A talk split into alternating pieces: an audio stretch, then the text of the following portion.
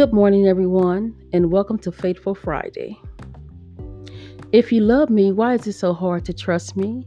I am faithful to my word and I cannot lie.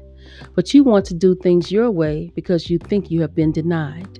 If you pray and seek my face, I will answer you in time. I'm waiting for you to trust in me while you're waiting for a sign. I move by your faith, which seems to be shaken. I need your trust in me to be awakened. Stop operating in fear and start activating your faith.